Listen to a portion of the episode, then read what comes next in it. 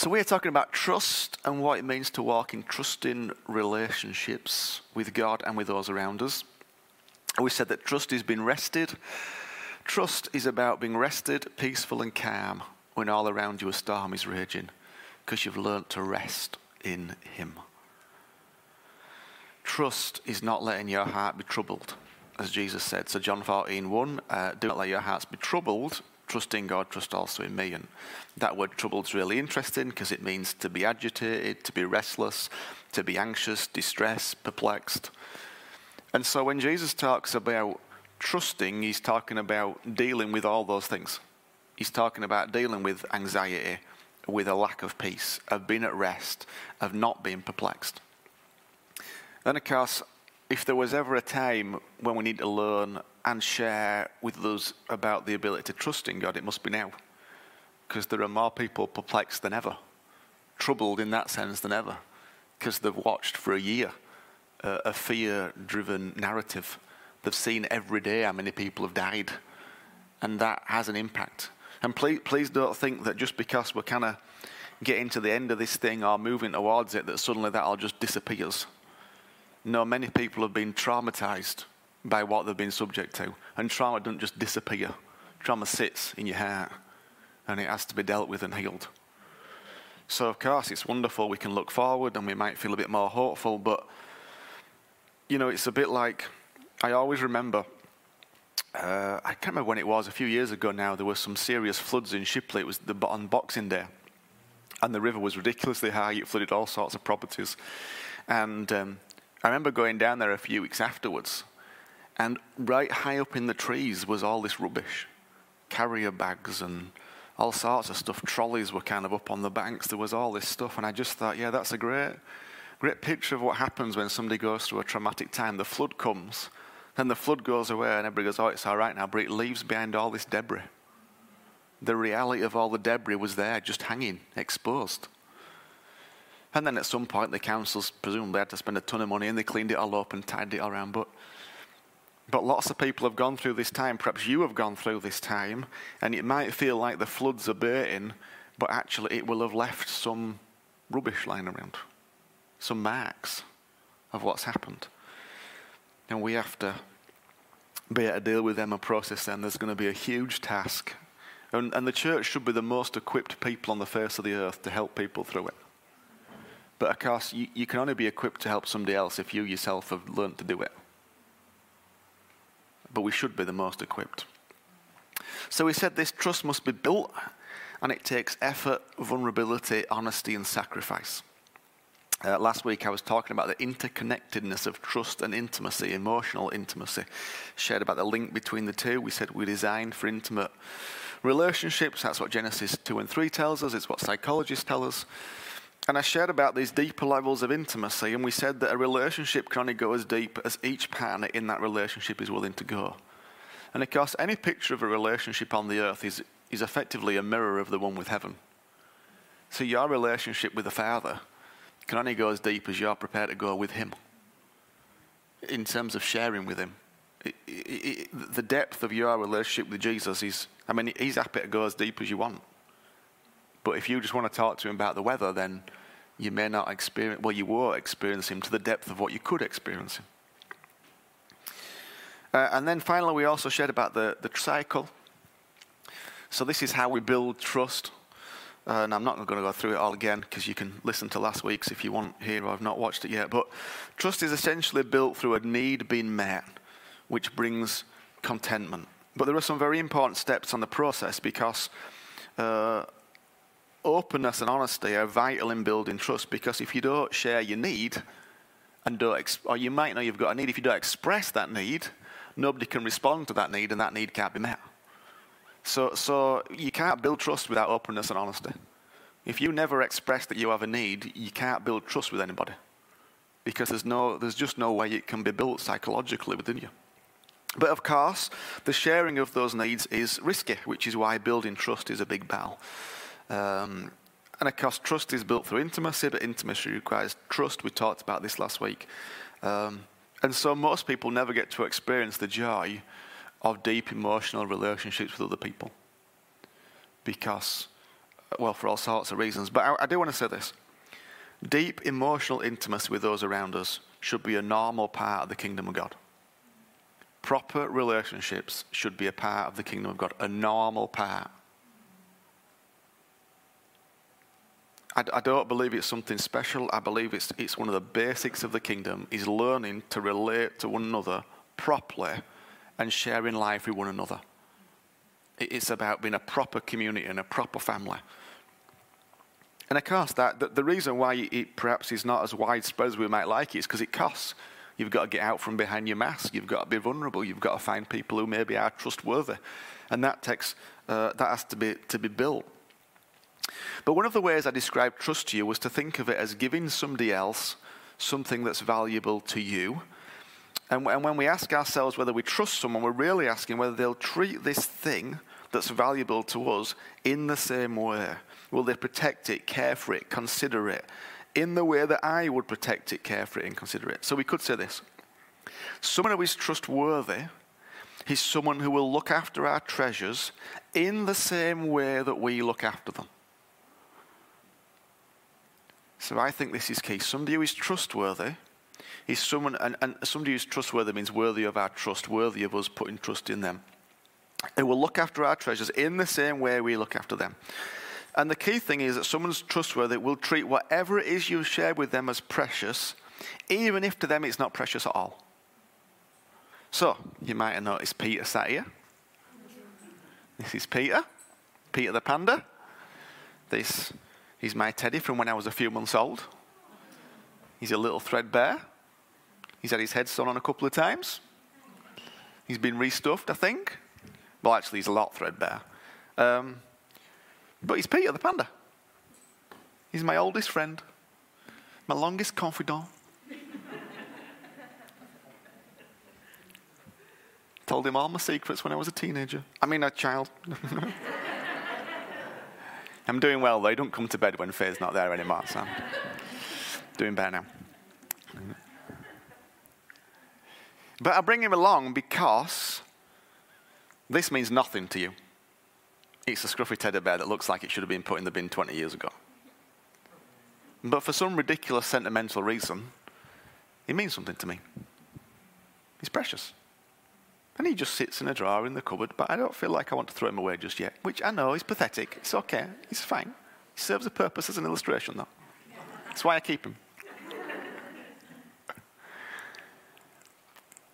But it's a great example because th- this is something that may be precious to you, but to me, but it means absolutely nothing to you.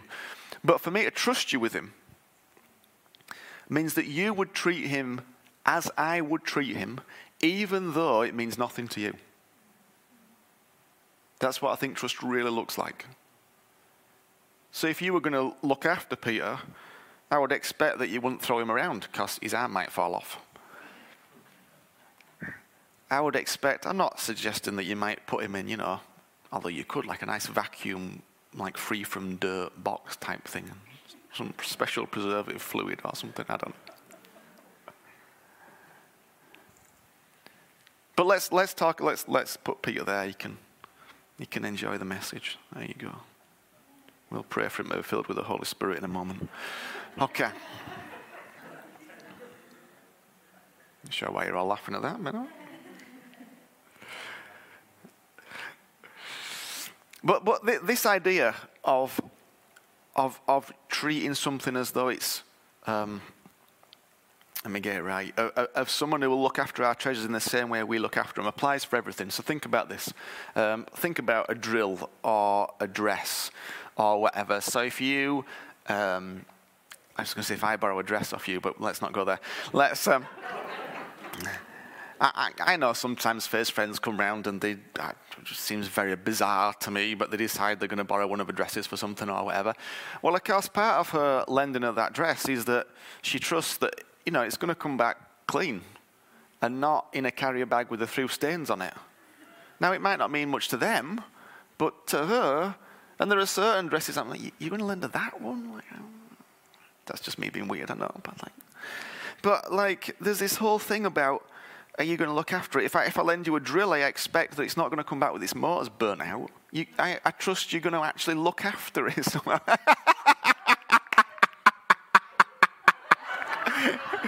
no, you didn't. You, you didn't.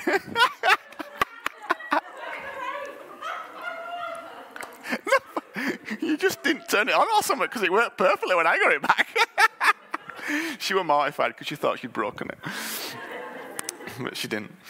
Uh, I didn't even think about that. Let's move on quick. Oh, I'm, I'm worried about all my other examples now.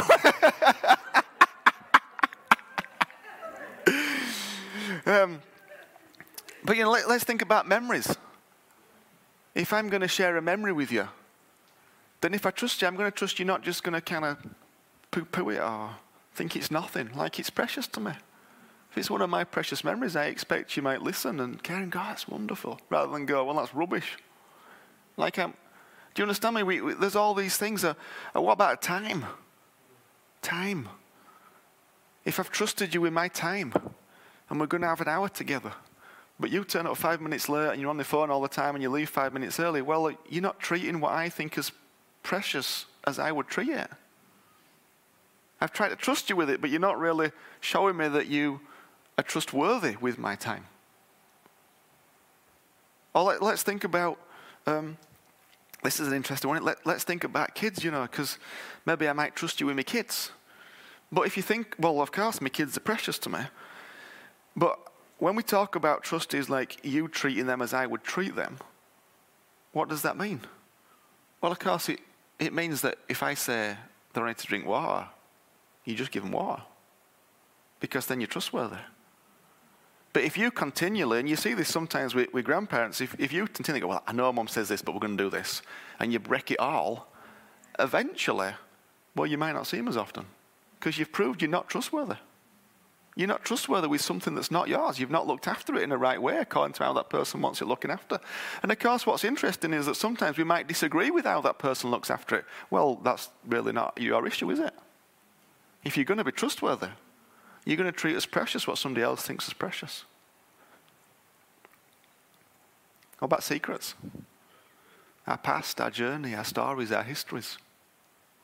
Of course, it's precious to you. Probably the most precious things to you. Your concerns, your anxieties, your fears.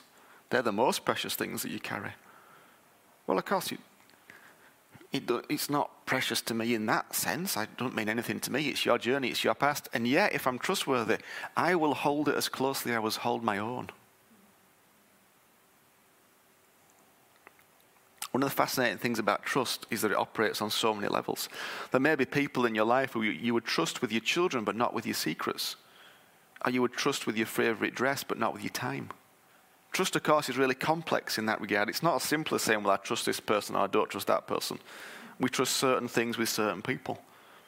There is also a sense that we trust based on a person's character, but also their skills, training, and experience. When my car breaks down, I, I ring Steve up because I trust him because he knows what he's doing. If I get arrested, I ring Philip because hopefully he'll be able to get me out. Because I trust his skill and his experience. But you understand me, I, I, depending on what I want to do or what I want to achieve, if I want to be protected or not keep myself safe, I might, I might talk to Nigel or if I wanted to learn how to teach my kids, I might speak to Claire or I don't know, there's all sorts of things that we could do. So we trust people based on their experience or their skills, but this is what I find interesting. In terms of character, our trustworthiness, our trustworthiness should grow across all of our lives. So it shouldn't really be that people can trust us with one thing but not another. That shouldn't really be the case. It shouldn't really be that people can trust you with the money but not the time or the secrets but not the children. If we're kingdom people, which we're meant to be, and we're living all of our lives before God, then trustworthiness should grow across all our lives. But what I see is we often compartmentalize life. We don't actually live all of our life before God, we live parts of our life before God. So we allow God to be in this part, but we don't really share with Him about this part. And then, so in our work environment, we're like, yes, it's, um, God's going to be a big part of this. But then in terms of our friendships or our specific relationships, we kind of, we don't really share that part with Him. So you get this people where God kind of works in some parts, but not in other parts.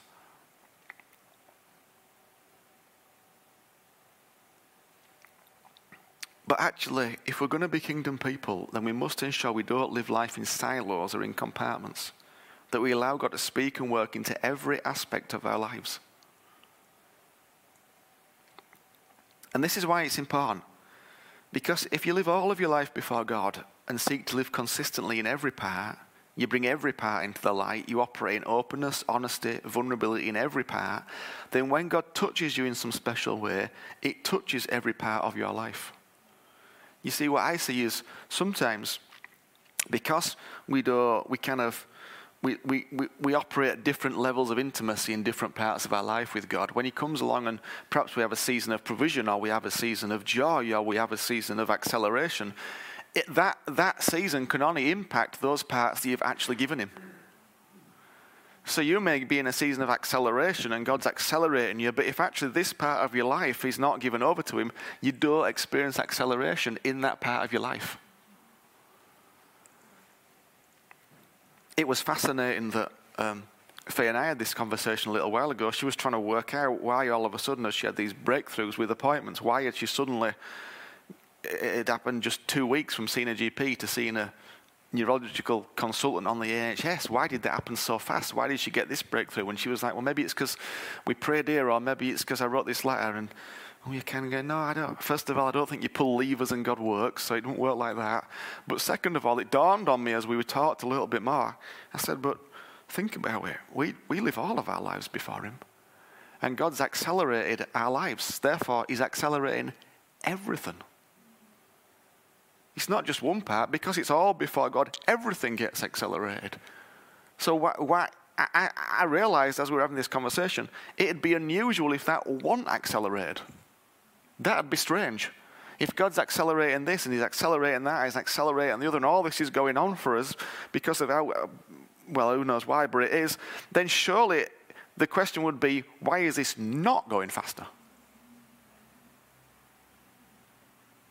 But you see, in order for that to happen, you have to live all of your life in the same way. You have to be consistent wherever you are, whether you're on a platform, in your home, on your own, at work, on the train.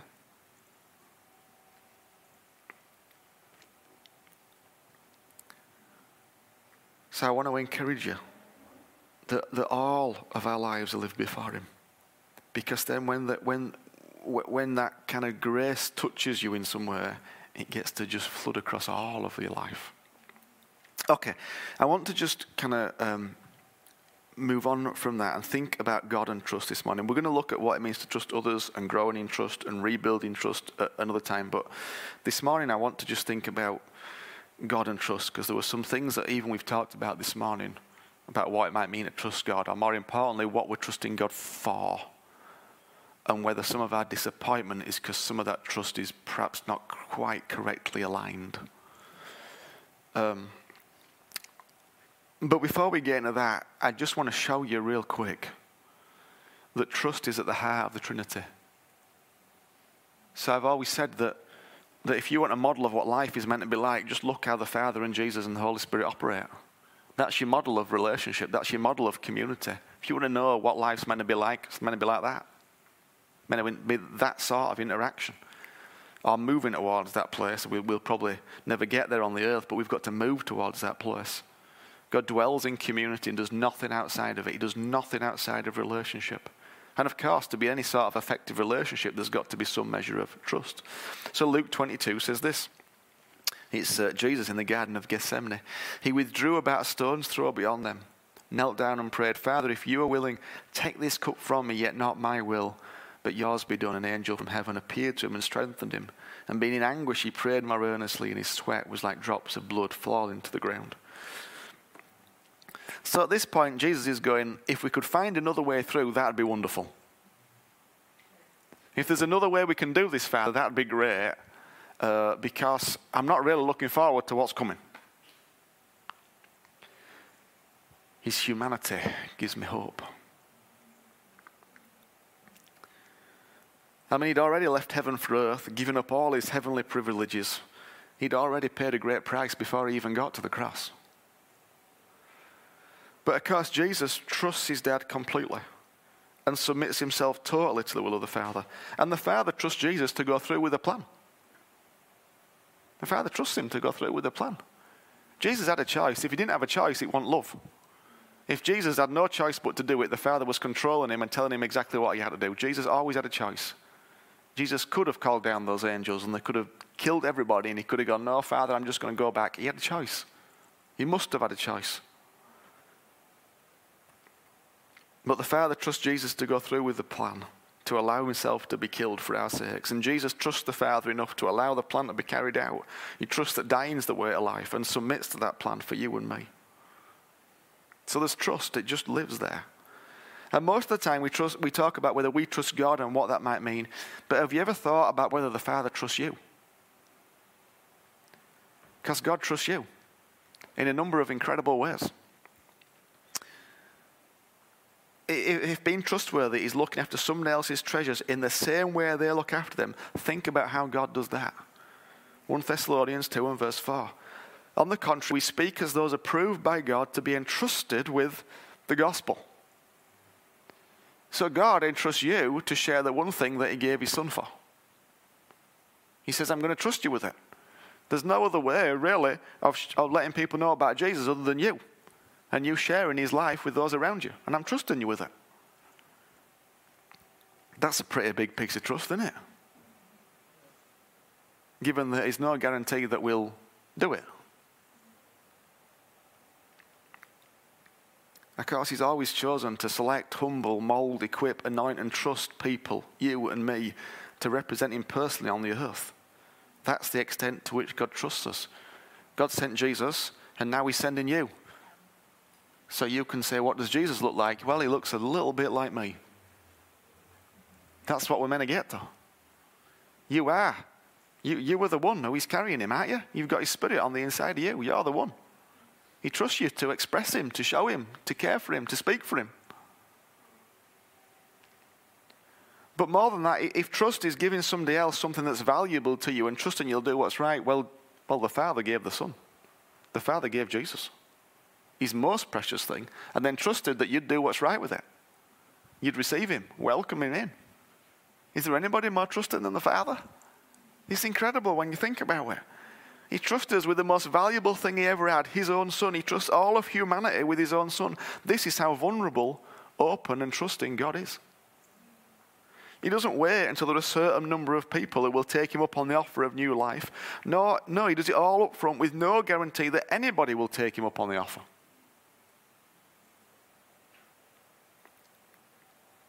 God trusts you. He trusts you to express himself, to share himself. But why would you trust God?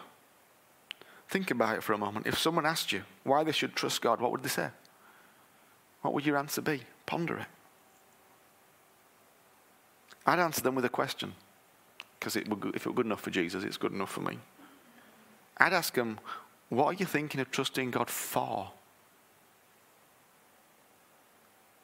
And I'd ask that question because many of our disappointments with God come from misunderstanding what we are trusting God for. I want, I want you to think. Maybe if you take your notes, you can do it or think about it. What are the top three things you are trusting God for right now? What are the top three things you're trusting Him for? Have a think, write it down, take a moment, ponder it. Top three things you're trusting God for right now.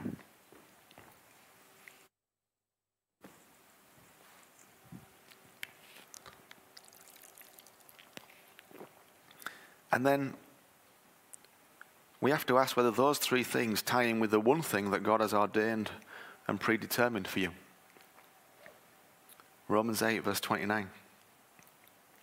For those God foreknew, he also predestined to be conformed to the image of his Son. Are those three things about you being shaped and molded into the image of his Son? Or are they perhaps more likely about trusting Him to bring the finance in, to keep someone safe, to do this, to do that, to make this happen, to make this stop? You see, so many of us have become disappointed with God because we're trusting Him for things He's not primarily interested in. Primarily interested in. I, I didn't realize it said it at the time, but let me just, I mean, it's all through Scripture. but let me read Psalm 37 again. It was from the Passion at the beginning, by the way. But it says this Take delight in the Lord, and he will give you the desires of your heart. Or, from Jesus, seek first his kingdom, and all these things will be added unto you. Most of our problems and disappointment are we get it the wrong way around. We, we want the, the desires of our heart before we want the Lord. And we want all these things before we want his kingdom. But, but you see, the kingdom is not really primarily about those things. Listen, and a lot of us, for some reason, we've, been, we've made Christianity a westernized 21st century version that means that God is going to bless us and I'm going to have always money in the bank and I'm going to have at least 20 outfits to choose from in my wardrobe and I'm going to have two cars on the drive and I'm never going to go through pain. This is what the kingdom's like according to Paul. I have worked much harder, been in prison more frequently, been flogged more severely and been exposed to death again and again. Five times I received from the Jews the 40 lashes minus one. Three times I was beaten with rods. Once I was pelted with stones. Three times I was shipwrecked. I spent a night and a day in the open sea. I have been constantly on the move. I have been in danger from rivers, in danger from bandits, in danger from my own people, in danger from Gentiles, in danger in the city, in danger in the country, in danger at sea, and in danger from false believers. I have labored and toiled and have often gone without sleep. I have known hunger and thirst and have often gone without food. I have been cold and naked. That is the kingdom of God. Woo woo! Such a great message, isn't it? Next slide, Matt. God's primary working is in you. In everything that you go through, He's trying to build His kingdom in you. And of course, we, for some reason, want to trust Him that it's all going to be all right. And if I just pray Psalm 91 over myself, I'll never go through anything difficult. Do you not think Paul knew Psalm 91? Do you not think he knew it off by heart? Either, Paul knew the whole of the Old Testament off by heart. He was a, he was a, he was something. He was a rabbi, wasn't he? He was like, he was the best of the best. Studied under Gamaliel, studied under the best people. He knew it all. Not like he got his Bible. Oh, I'm on a shipwreck. Hang on a minute, am I fine? Listen, it was true to him, but this is what he went through to see the kingdom come. Because he lived for the kingdom of God. You live to see it. So, what are you trusting God for? Are you trusting God to see His kingdom come? See, I, I, I, believe God wants to provide. I believe He wants to bless. I believe He wants us in good health. I believe all that. But somewhere along the lines, though, our westernized version of that has gone too far. I mean, if you've eaten today, you've been provided for. Been provided for don't mean that you have three months' food in the freezer. But we go, fridge is empty. What we mean is there's enough there to make food for three days. Not really, don't we? I've got nothing to wear. No, really. Really. We, we've fallen for this westernized version and, and we've forgotten that it's not really about any of that stuff. It's meant to be about the kingdom of God coming on the face of the earth. And when we start to trust Him for that and pursue that, then perhaps some of those things will come. But even if they don't, that's not the issue. We, we've been sold a lie that if we just come to Jesus, we'll have a nice life. When you read the Acts of the Apostles and tell me if coming to Jesus gives you a nice life, gives you an exciting life, gives you an incredible life of seeing all sorts happen.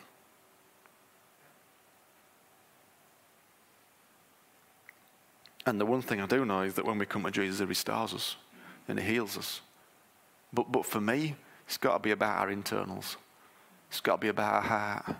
It's got to be about what He does on the inside. Because we've also fallen off for the lie that when we just get the garden rearranged nicely, it'll all be okay. Don't be so naive.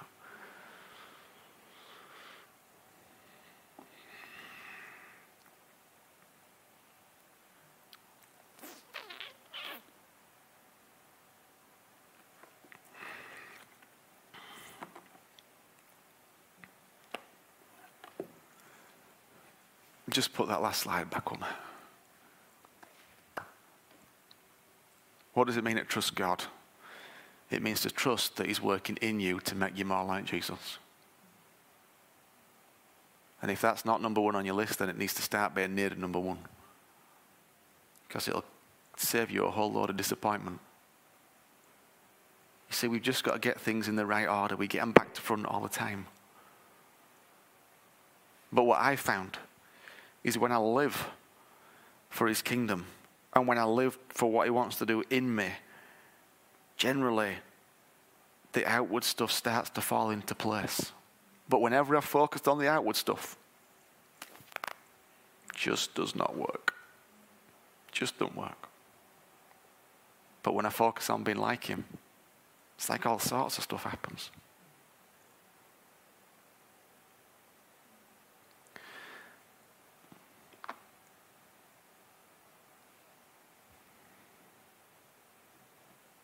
Sometime, at some point later on this year, I'm going to talk about this westernized consumer version of Christianity and what we need to do to get rid of it. But not now, as much as I want to launch into it. But I want to encourage you. God, God loves you. He's got His best for you. He, want, he wants you to have all sorts of good stuff. But it's really clear from me, from many scriptures, that when we seek Him first, then all these things are done to us. The best question you can ever ask, whether it's a, a mountain or a valley, is God, what do you want to do in me? What do you want to teach me? What do you want to show me? Those are all the best questions we've got to ask all the time. When you learn to live in that place, you just find that other things tend to fall into place. That's just how it seems to me.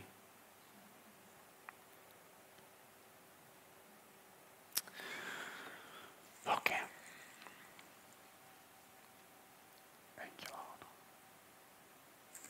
Anything you want to share, Peter? No, he's just enjoying the moment.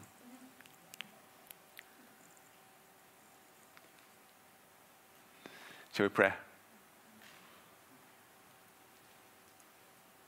Thank you, Lord.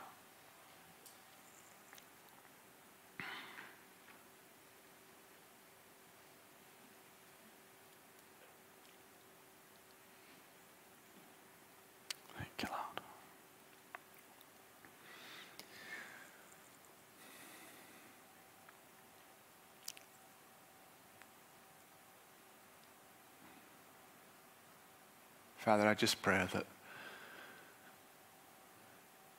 in whatever ways you've touched people this morning, Lord, it would remain with them. Lord, whether that's been through whatever everybody said, or just in the silence, or in the song, or I believe, Lord, that you speak to us. And I pray, Lord, that whatever you have spoken would sit and remain with us, Father. It wouldn't be snatched away in any way, shape, or form, but it would remain with us. And Father, I pray that perhaps as we are bold enough to more regularly or even to start asking those questions about what do you want to do in me, that you would be quick to answer in Jesus' name. We thank you, Lord, for your heart towards us, your heart that continually flows towards us in love and goodness. And we bless you as our good, good Father. In Jesus' name, amen.